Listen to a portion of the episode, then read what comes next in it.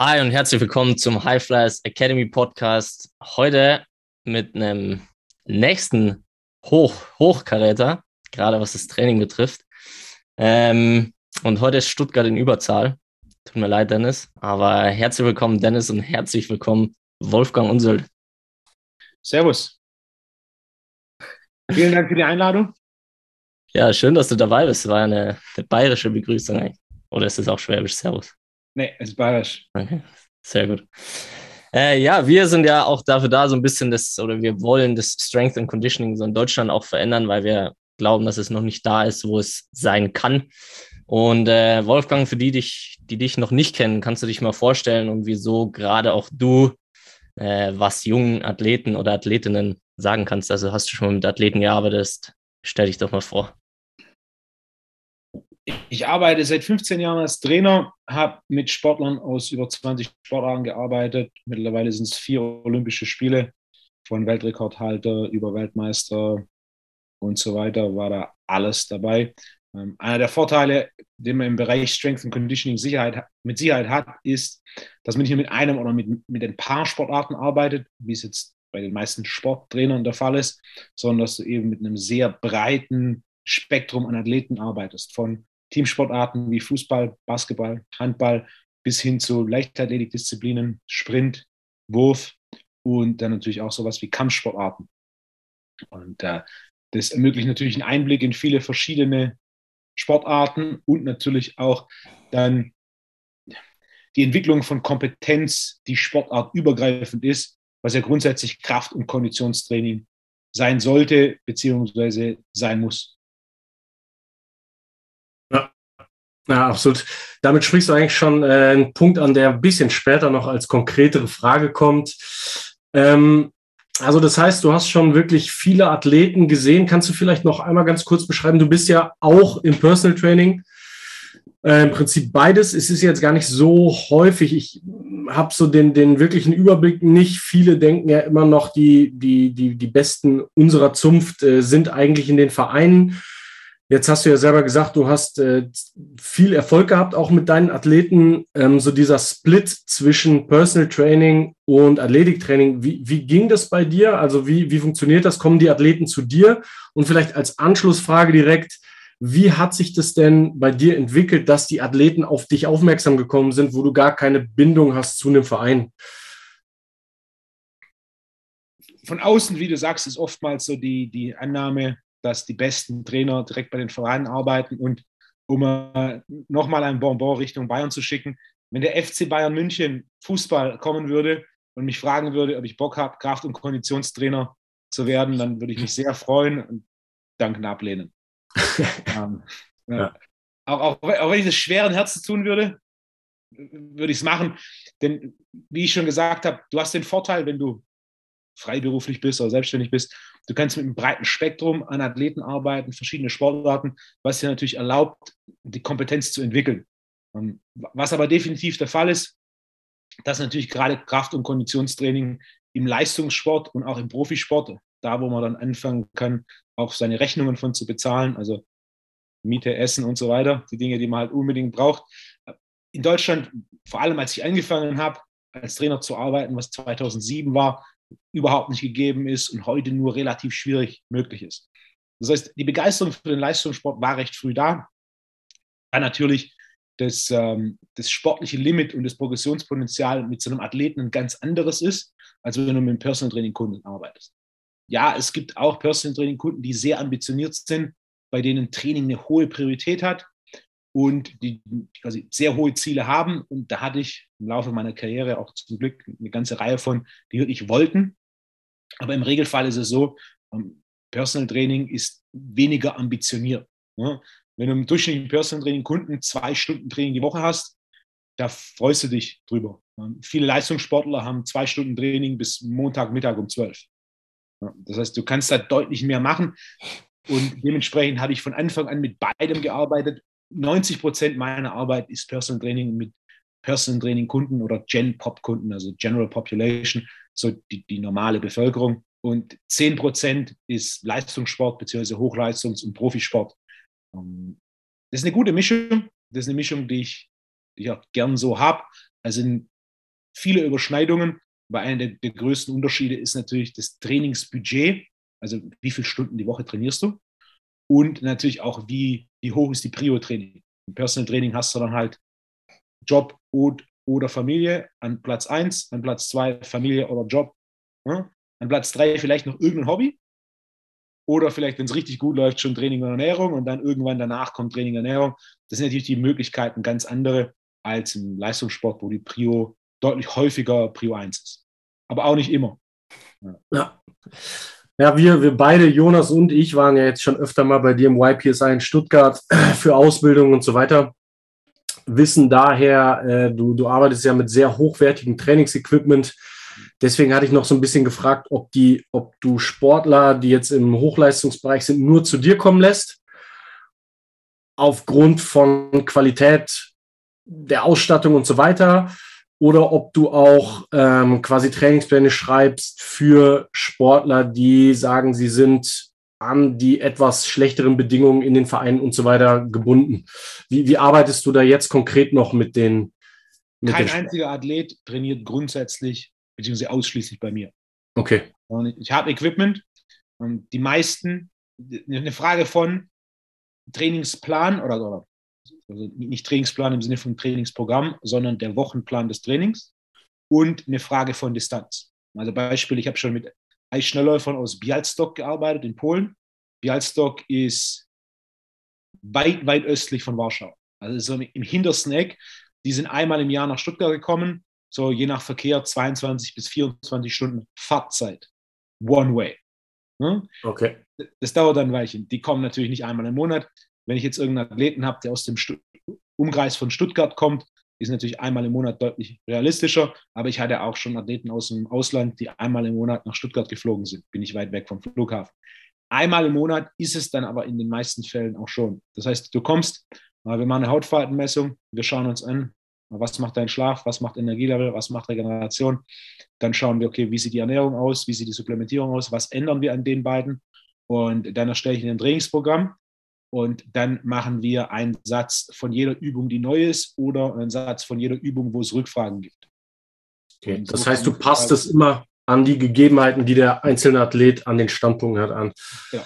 Große Frage ist immer, was hast du an, Equipment zur Verfügung? Und gerade in den letzten zwei Jahren habe ich relativ viel Home-Workouts geschrieben, aber natürlich dann auch so eine Klimmzugstange und ein paar Gymnastikringe, das kriegst du immer hin. So ein bisschen kleine Equipment kriegst du auch hin. Teilweise hast du dann einen Rack, ne, Scheiben und, und eine Stange. Also auch mittlerweile, du kriegst ja wirklich gutes Home-Equipment für relativ kleines Geld. Ja, ja. Vor, vor zehn Jahren, du im Endeffekt du musstest, dass du einigermaßen was hattest ins Premium-Segment. Mittlerweile gibt es ja auch schon, da kannst du dir wirklich, wenn du 20 Quadratmeter irgendwo hast oder auch nur einen Kellerraum, der einigermaßen trocken ist, kannst du dann ein bisschen Equipment reinstellen und dann kann man ja da auch äh, sehr gut Trainingsplan schreiben. Du brauchst jetzt nicht 300 Quadratmeter Gym zu Hause, dass ich den Trainingsplan schreiben kann. Ich adaptiere grundsätzlich an die Möglichkeiten, die zu Hause bei dir sind.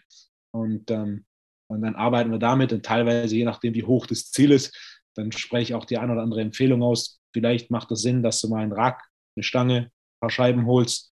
Um, denn das, die Tools brauchen wir einfach, wenn es jetzt weitergehen soll. Okay. Und apropos Tools, jetzt so dein Blick äh, grundsätzlich aufs Athletiktraining in Deutschland. Also ähm, das heißt, wenn du dir jetzt Krafträume, Trainingsniveau und so weiter anguckst in Deutschland von, aus deiner Position heraus, was würdest du sagen, wo steht das Athletiktraining in Deutschland heute, auch in so Bereichen wie Fußball und Basketball und Volleyball vor allem? Das sind so die Athleten, mit denen wir viel arbeiten. Und, äh, und wo denkst du, hat es das größte Potenzial, sich zu verändern? Als ich nach Stuttgart gezogen bin und angefangen habe mit Krafttraining 2007, gab es ein einziges Gym im Raum Stuttgart, das einen Kniebeugenrack hatte. Ja. Ein einziges. Das, in dem ich trainiert hatte, war nichts mit Kniebeugenrack. Äh, da, wo ich dann angefangen habe zu arbeiten, gab es keinen Kniebeugenrack. Der sportliche Leiter hat, dann gewechselt und der kam aus, ein bisschen aus dem Leistungssport, Volleyball, und der hat dann entschieden, wir brauchen jetzt Kniebeugenrack. Das heißt, ich hatte da eineinhalb Jahre als Trainer gearbeitet und davor schon trainiert. Mhm. Und erst dann gab es das erste Kniebeugenrack. Ähm, das ist ein Zustand, wenn wir zum Beispiel Fit One nehmen, was eine der größten Ketten Deutschlands ist. Und in Stuttgart haben sie ein Studio mit 15.000 Mitgliedern. Und da war der letzte Stand, als ich das letzte Mal dort war, hatten die 16 Kniebeugenracks. Crazy. Das ist ein Niveau, das du normalerweise im College oder einer Highschool in den USA hast. Das hat sich entwickelt. Und dass das Fit One aufgemacht hat, ich das letzte Mal dort war, ist jetzt mit Sicherheit auch sechs Jahre her.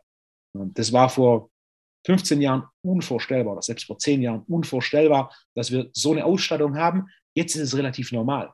Wenn du in McFit gehst, schon lange her, dass ich in McFit war, aber du, du findest überall Kniebeugenrack und du findest viele Kniebeugenracks. Und auch die Fit Ones sind alle so ausgestaltet, wenn wir jetzt zwei große Ketten nehmen. Cleverfit hat einen Kniebeugenrack. Allein, allein nur dieses Beispiel, was sich da in zehn Jahren an, anhand von Ausstattung getan hat.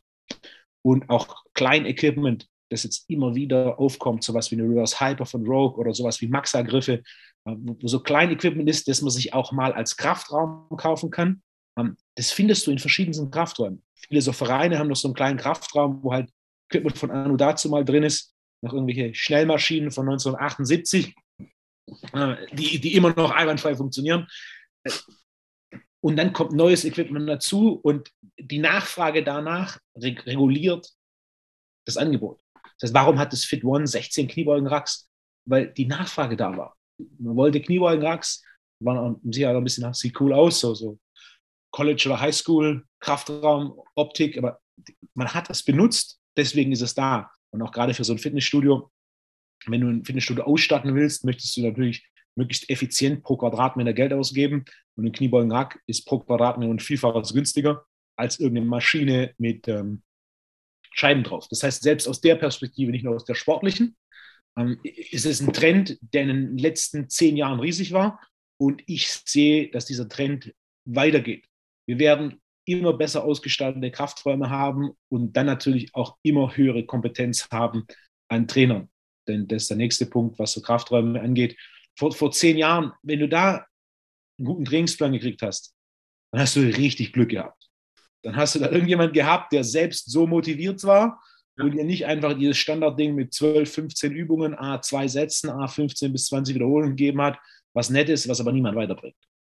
Ja. Mittlerweile ist die Wahrscheinlichkeit, dass du irgendwo angemeldet bist und schon einen Plan kriegst, deutlich größer. Und gleichzeitig gibt es natürlich auch die Option, dir einfach nur Pläne zu buchen. Also Beispiel, wie ich schon gesagt habe, in den Athleten, im Endeffekt machen die ja nichts anderes. Die haben bei mir einen Termin einmal im Monat und kriegen den Plan. Kriegen gegebenenfalls eine Hautfaltenmessung, wenn sie herkommen und ich gebe ihnen Feedback zu Training und Ernährung. Das heißt, selbst wenn du jetzt sagst, hey, mein Budget ist limitiert, ich trainiere jetzt in einem Cleverfit für 1990, dann hast du ja immer noch diese Option, dir von einem kompetenten Trainer den Trainingsplan dazu zu buchen. Und du musst jetzt nicht irgendwie einfach nur Glück haben, sondern kannst selber aktiv suchen, wo kriege ich entsprechendes Programmdesign her, wo kriege ich eine entsprechende Kompetenz her und die dann in deinem Fitnessstudio umsetzen. Was vor zehn Jahren undenkbar war und was in zehn Jahren normal sein wird. Ja. Also auf jeden Fall schon ein eine Progression erkennbar über die letzten zehn Jahre. Das ist äh, schon, mal, schon mal gut zu sehen.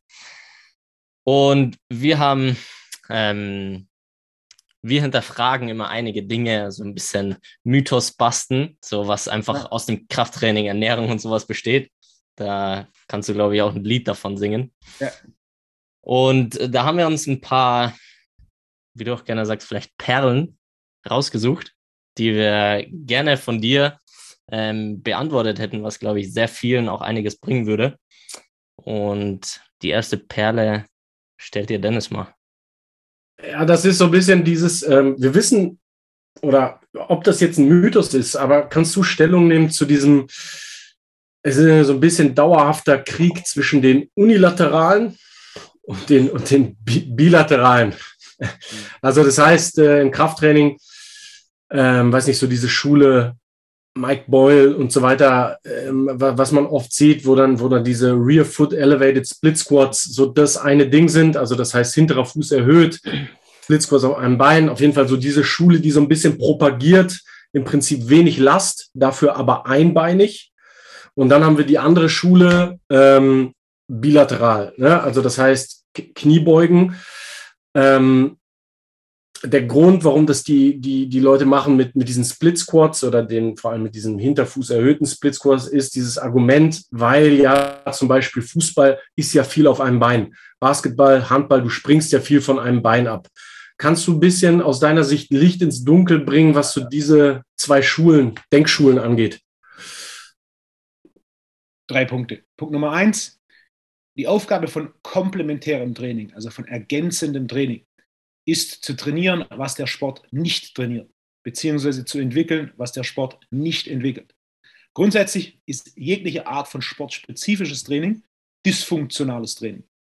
Denn du schaffst Dysbalance. Denn du wiederholst bestimmte Bewegungsabläufe. Und jetzt ist die Aufgabe von komplementärem Training, hier eine gewisse Balance reinzubringen. Das heißt, sich wiederholende Bewegungsmuster auszugleichen, um so zum einen Leistung zu erhöhen und zum anderen Verletzungswahrscheinlichkeit zu reduzieren. Wenn du zum Beispiel nie komplett in die Hocke runtergehst, wirst du die Fähigkeit, komplett in die Hocke runterzugehen, verlieren. Was ein Indikator dafür ist, wer nicht komplett in die Hocke runterkommt, hat keine gute Hüft- und Sprunggelenksmobilität. Wir wissen aber, dass eine gute Hüft- und Sprunggelenksmobilität entscheidend ist für drei Faktoren: ähm, Knöchelstabilität, Kniestabilität und Stabilität von Hüfte bzw. unteren Rücken. Das heißt, je besser meine Hüftmobilität, desto geringer die Wahrscheinlichkeit, dass ich unter Rückenprobleme habe. Je besser meine Kniestabilität, desto ja, No-Brainer, geringer die Wahrscheinlichkeit, dass ich eine Knieverletzung habe. Und gleiches Spiel natürlich auch beim Knöchel. Das heißt, wir müssen entwickeln, was der Sport nicht entwickelt. Und im Sport entwickeln wir Kraft primär auf einem Bein. Was direkt zu Punkt 2 führt. Das trainieren wir ja schon, indem wir das im Sport machen. Das heißt, wir wollen es auf zwei, wir wollen auf zwei Beinen Kraft entwickeln, denn, was mein Punkt Nummer zwei ist, unilateral tatsächlich Kraft zu entwickeln, ist kaum bis gar nicht möglich. Denn wenn wir von Kraftentwicklung sprechen, im Kontext von einem Sport, reden wir grundsätzlich über die Streckung der Hüfte. Denn alle grundlegenden Bewegungen eines Sports werden primär gesteuert über die Streckung der Hüfte. Sei es Springen oder Sprinten oder auch Werfen. Denn der Unterschied zwischen Werfen mit gleichzeitiger Hüftstreckung und Werfen mit oder ohne Hüftstreckung ist riesig. Also im Kampfsport erkläre ich es gerne so: mach mal Sandsack, stell dich davor, hau gegen den Sandsack und dann setzt du dich hin und ohne aufzustehen, also im Sitzen, haust du gegen den Sandsack. Da musst du gar nicht messen, welcher Schlag stärker ist, sondern das spürst du sofort.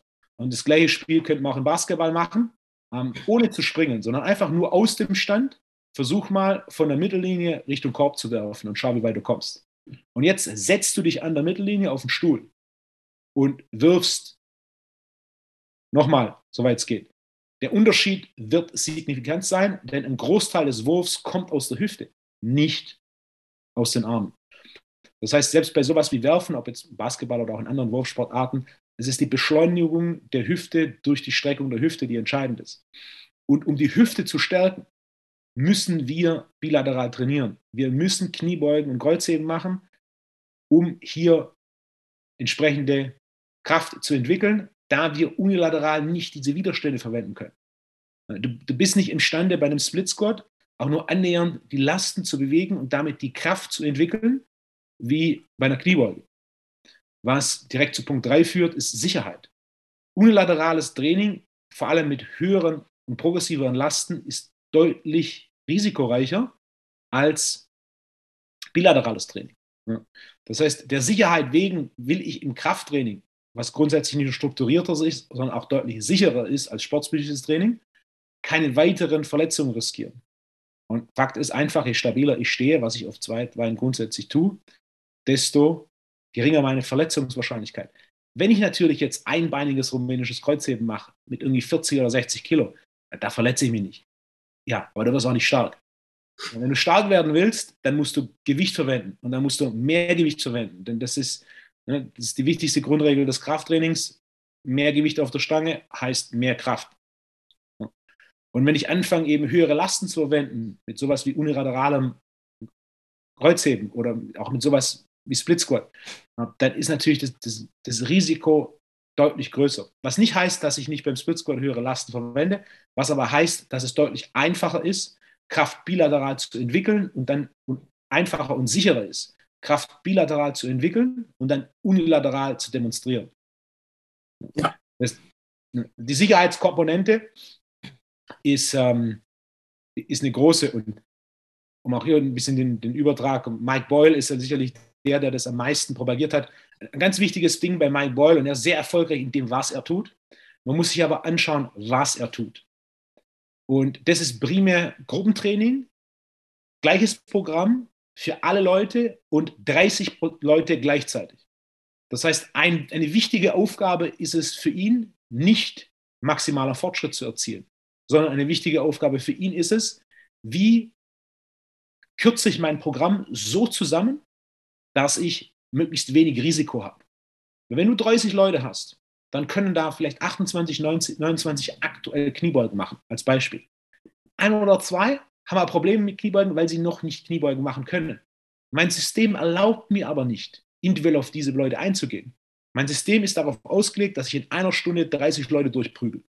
Das heißt, ich muss mein Programm auf das reduzieren, dass jeder ein bisschen einen Trainingseffekt hat, aber halt gewisse Risiken, und die hast du immer, deutlich reduziert werden. Und sowas, durch sowas kommt so ein Ansatz zustande. Und das wird eben oftmals nicht beachtet, wie ihr arbeitet. Dass der ein paar hundert Highschool-College-Spieler hat, ähm, primär über die Offseason und dann einfach da 30, teilweise sogar mehr Leute einfach durchgeprügelt werden. Alle haben das gleiche Programm, gib ihm. Und ja. diese Maschine funktioniert in den USA und sie hat mit Sicherheit auch eine gewisse Berechtigung, aber die, die Maschine oder dieses Art des Coaching-Systems geht nicht auf die, das Individuum ein, kann es auch gar nicht, denn ich weiß nicht, was die bezahlen, aber die werden definitiv einen Preis bezahlen, der es einfach nicht möglich macht, in, Gruppen von drei bis fünf Leuten zu trainieren, geschweige denn One-on-One -on -one zu trainieren, sondern du zahlst einfach dafür, dass da noch 29 andere trainieren. Ja. Und äh, gleichzeitig eben auch nicht Übungen individuell anpassen können, sodass du sagen können, okay, der kann schon Kniebeugen machen, deswegen machen wir mit dem Kniebeugen. Der kann das noch nicht, deswegen arbeiten wir darauf hin, Kniebeugen zu machen.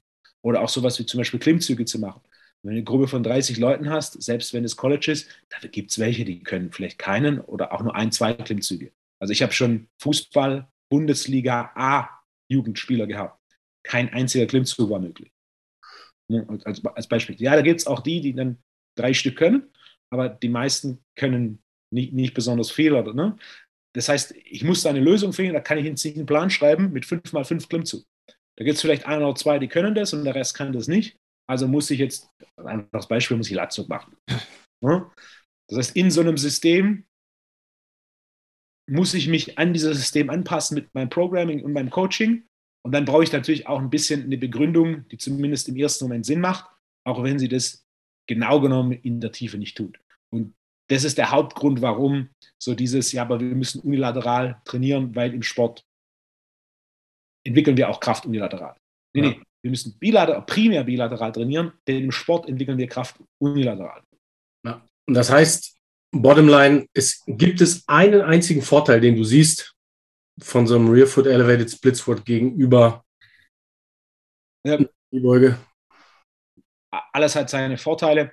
Also außer das Gruppensetting meine ich jetzt. Ich ja. bin One-on-One, ich möchte... Der Split Squad hat zwei Vorteile, da ist aber in meiner Hierarchie der Rear Foot Elevated an letzter Stelle. Ähm, zwei Hauptvorteile von dem Split Squad. Erstens, wenn ich einen Unterschied in Mobilität zwischen beiden Knien habe, wie zum Beispiel einer Knieverletzung, dann ist der Split Squat die mit Abstand beste Übung, um meine Mobilität in einem Knie dem anderen Knie anzupassen.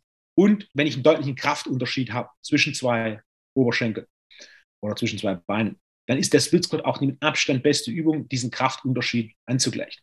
Beispiel: Kreuzbandriss und bisschen längere Phase, bis man wieder trainieren kann. Dann nimmst du mal ein Maßband, misst den Umfang vom einen Oberschenkel und den Umfang vom anderen Oberschenkel und bist dann überrascht, wie groß der Unterschied ist. Meistens sieht man das auch mit bloßem Auge. Das heißt, du hast eine, eine klare Dysbalance in Muskelmasse und damit auch eine klare Dysbalance in Muskelkraft oder potenzieller Muskelkraft. Wenn du da jetzt anfängst, bilateral zu trainieren, dann wartest du nur auf Knie- oder Rückenprobleme. Weil der eine, das eine Bein kann deutlich mehr Kraft entwickeln als das andere. Also ne, wird das Ganze schief. Und wenn du dann quasi schief Kräfte wirken, irgendwo ist eine Bruchstelle, ob das jetzt dein Knie ist, das sich bemerkbar macht, ob es vielleicht die Hüfte ist, die sich bemerkbar macht, oder direkt der Rücken, irgendwo wird es sich bemerkbar machen. Das heißt, ich brauche den Split Squat, um Kraft links und rechts anzugleichen. Das kann keine bilaterale Übung so effizient wie das Split Squat. Top. Ich, ich glaube, das ist geklärt.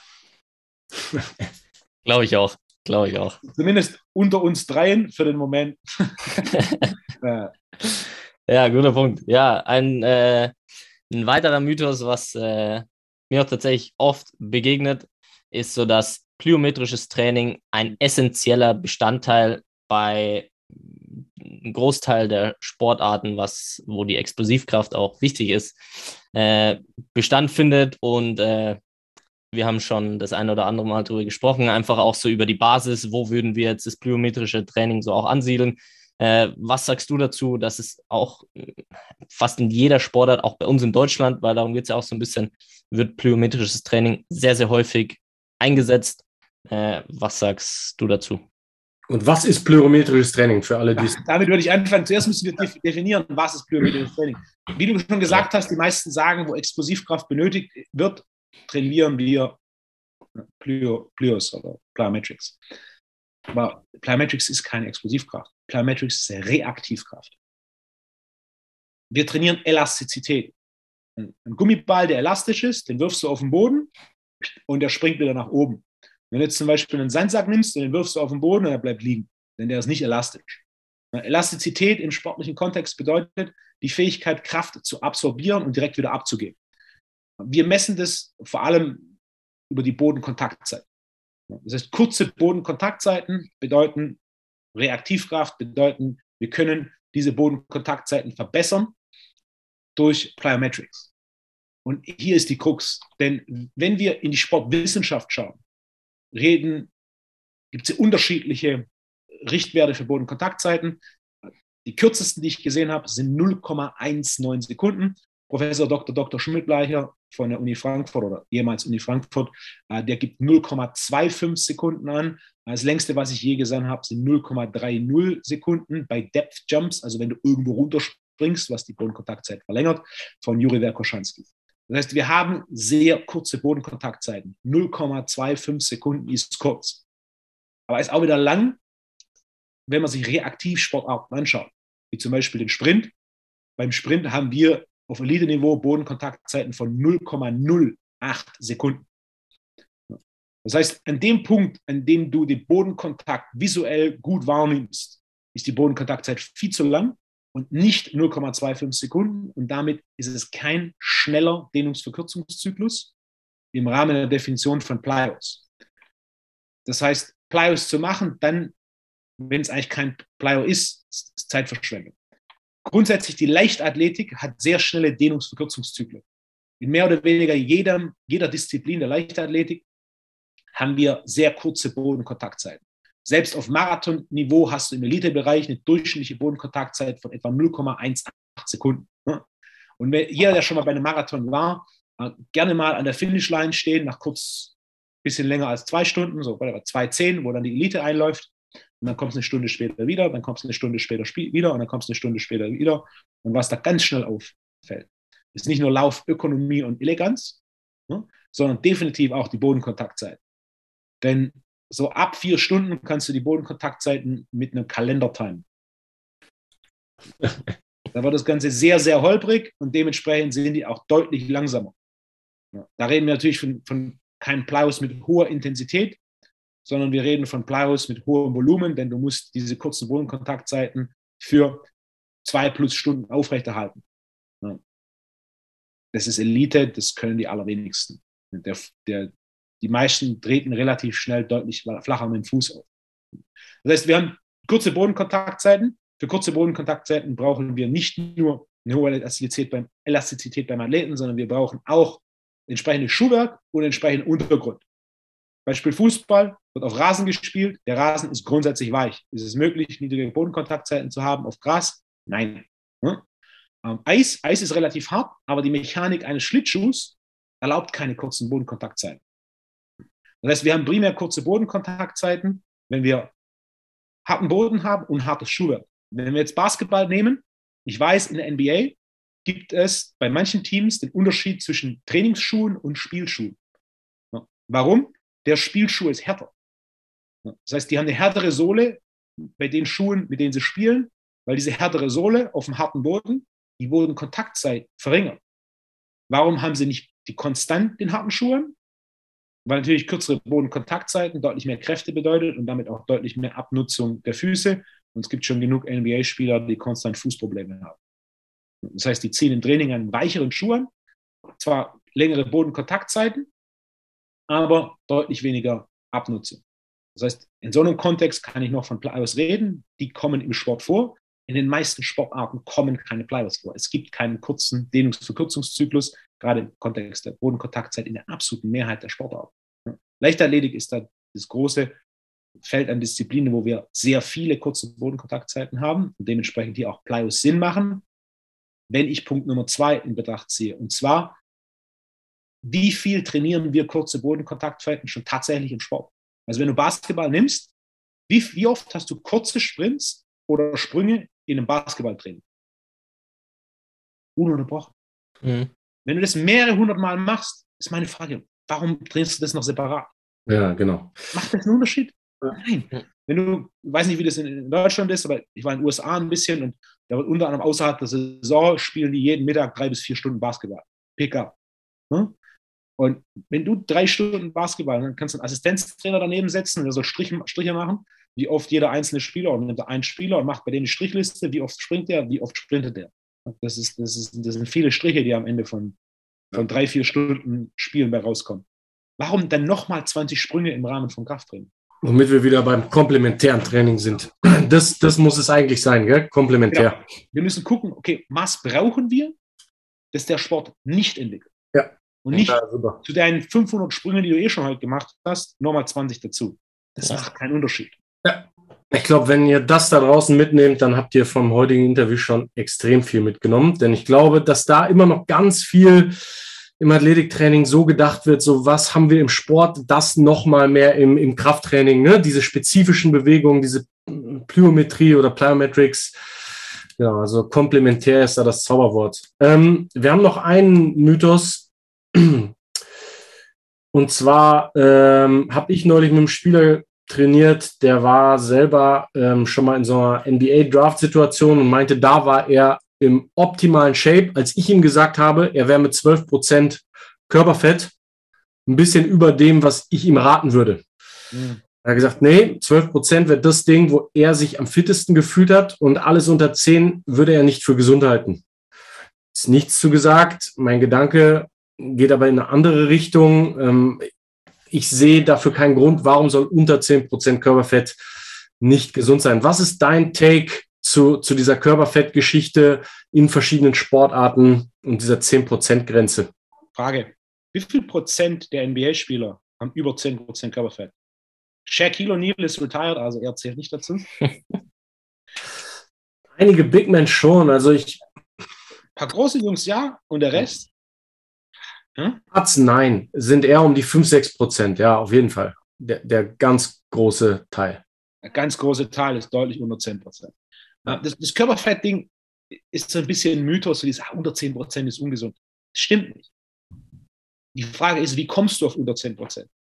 Wenn du auf unter 10 Prozent kommst mit nichts essen und viel Training, ja, dann funktioniert das nicht dauerhaft. Ja.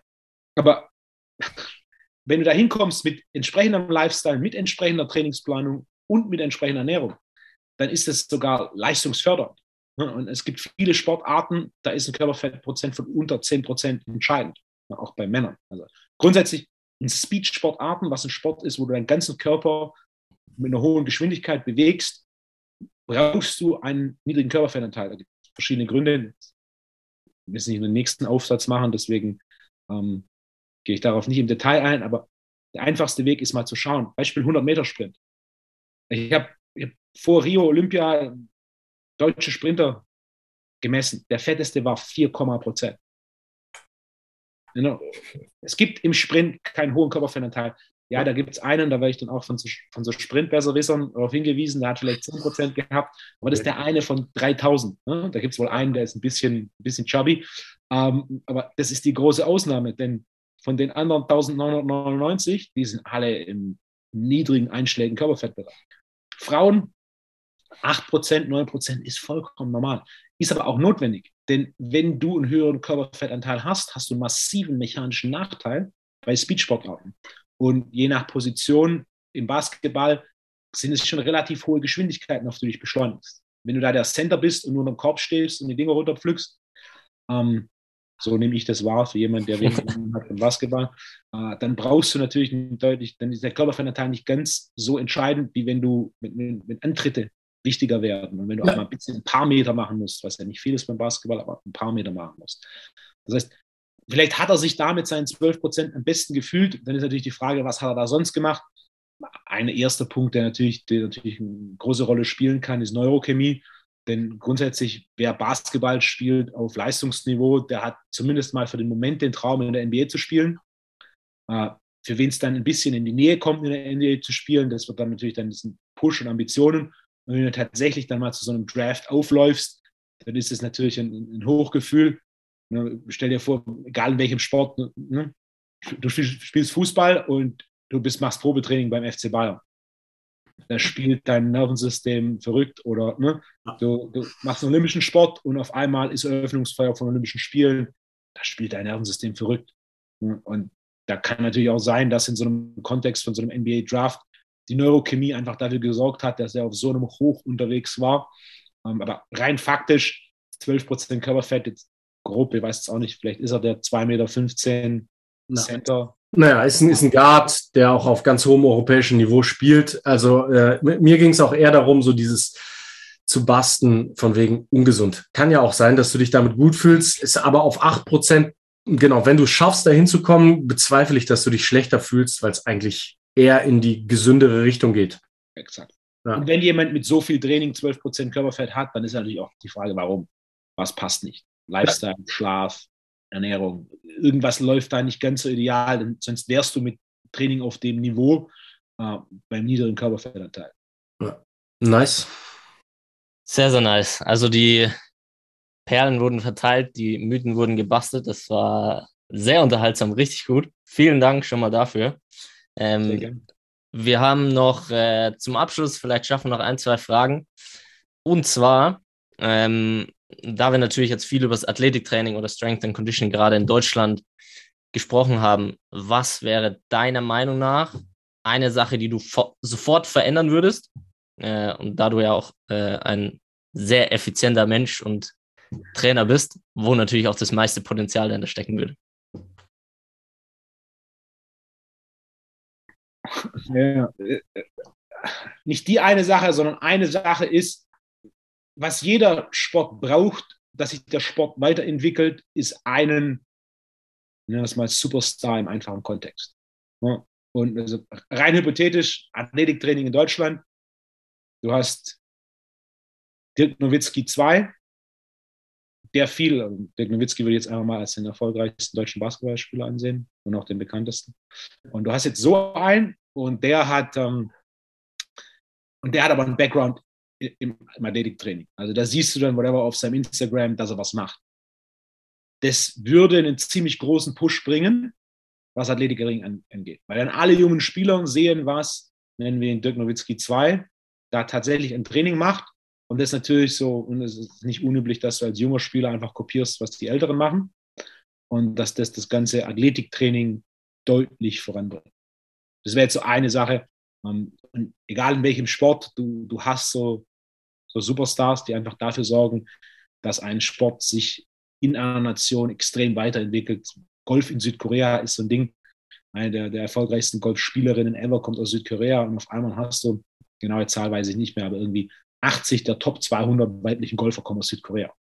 Weil halt jedes kleine Mädchen Golf spielen will, weil die ne, Top-Golfspielerin aus, aus Südkorea kommt. Da hast du einzelne Personen, die so einen Status erreichen, dass sie einen riesen Impact haben auf, äh, auf den kompletten Sport und auch, ähm, wie man trainiert. Sehr spannend. Wolfgang, wenn du drei Sachen nennen könntest, die ein junger Athlet tun kann, vielleicht ohne viel Aufwand für sich selber, mhm. der dir jetzt vielleicht gerade zuhört, so statistisch gesehen, welche drei Tipps wären das, um seine Chancen auf eine Karriere im Spitzensport zu erhöhen?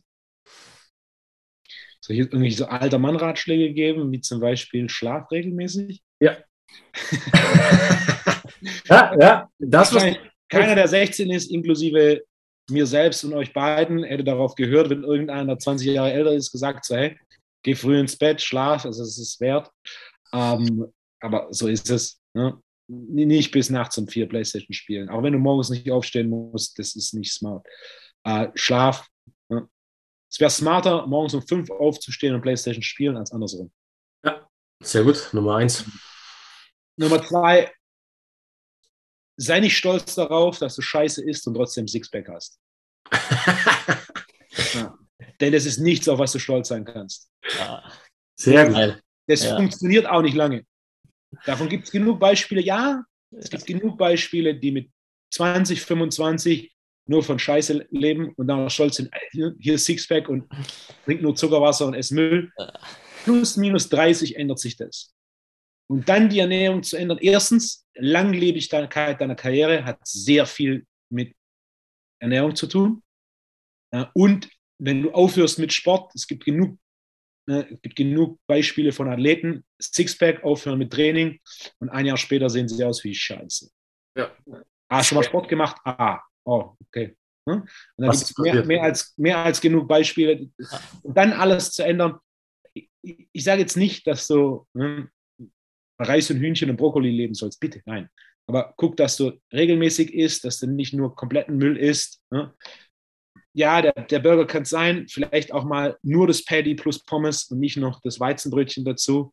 Ne, wenn du mal Pizza isst, vielleicht eine glutenfreie Pizza. Wenn du Pasta isst, guck, dass es glutenfreie Pasta und ein bisschen Protein dazu ist. Also Beispiel, whatever, was dein Budget ist. Entweder kannst du, wenn du ein bisschen Budget hast, bestell dir ein Steak und Pasta. Ne? Wenn du weniger Budget hast, bestell dir Pasta mit Hackfleischsoße. Die meisten Italiener haben glutenfreie Pasta, wenn du danach fragst. Kleine Sachen. Ne? Ich sage nicht, dass Ernährung langweilig sein sollte. Aber was ich sage, ist, dass du mit wirklich kleinen Tricks dafür sorgen kannst, äh, dass du dich deutlich besser ernährst. Das, das lohnt sich, das lohnt sich hinten raus. Mega. Ähm, Nummer drei. Und Nummer drei ist, guck, guck, dass du in anderen Feldern, die für deinen Sport entscheidend sind, Experten konsultierst, die ein ähnliches Niveau haben wie die Experten innerhalb deines Sports. Also jeder Basketballspieler weiß, dass er einen anständigen Basketballtrainer braucht. Also du würdest jetzt nicht zu irgendeinem ne, einem gehen, den du auf dem Basketballplatz kennenlernst und den jetzt bitten, dass er dich jetzt coacht, sondern du guckst, wo habe ich einen Verein mit einem guten Trainer, wo habe ich gute Jugendarbeit, dass die mich weiterentwickelt. Du, du weißt, der Basketballtrainer braucht ein gewisses Maß an Kompetenz und Expertise, dass er mich weiterbringt. Das ist ein No-Brainer für jeden Basketballspieler. Richtig? Ja.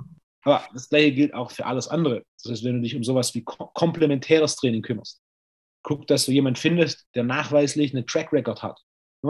Oder auch wenn du, wenn du, ne, wenn du dich um Ernährung kümmerst, die, der größte Ernährungsberater bei jungen Athleten ist Instagram.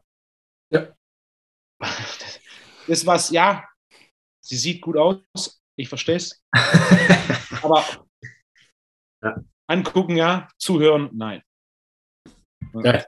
Guck, Top. dass du auf jemanden hörst, der tatsächlich nachweislich einen Track Record hat und zwischen Dogma und Ideologie und zielführende Ernährung trennen kann oder Dogma, Ideologie und Hype und zielführende Ernährung trennen kann.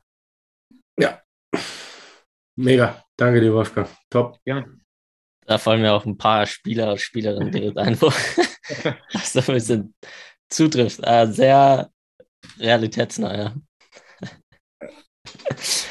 ja, ey, vielen, vielen Dank. Ähm, der Dennis hat es vorhin schon gesagt, äh, YPSI heißt dein Gym, Firma. Äh, YPSI oder ypsi.de als Website, ypsi.de gibt es auf Instagram. Ja, sehr coole Tipps. Äh, auf jeden Fall abchecken. Ich glaube, viel muss man zu dir nicht sagen. Du bist einfach schon, äh, glaube ich, ein Begriff für viele, aber für die, die es noch nicht wissen, haben jetzt die Adresse. Schaut es auf jeden Fall an.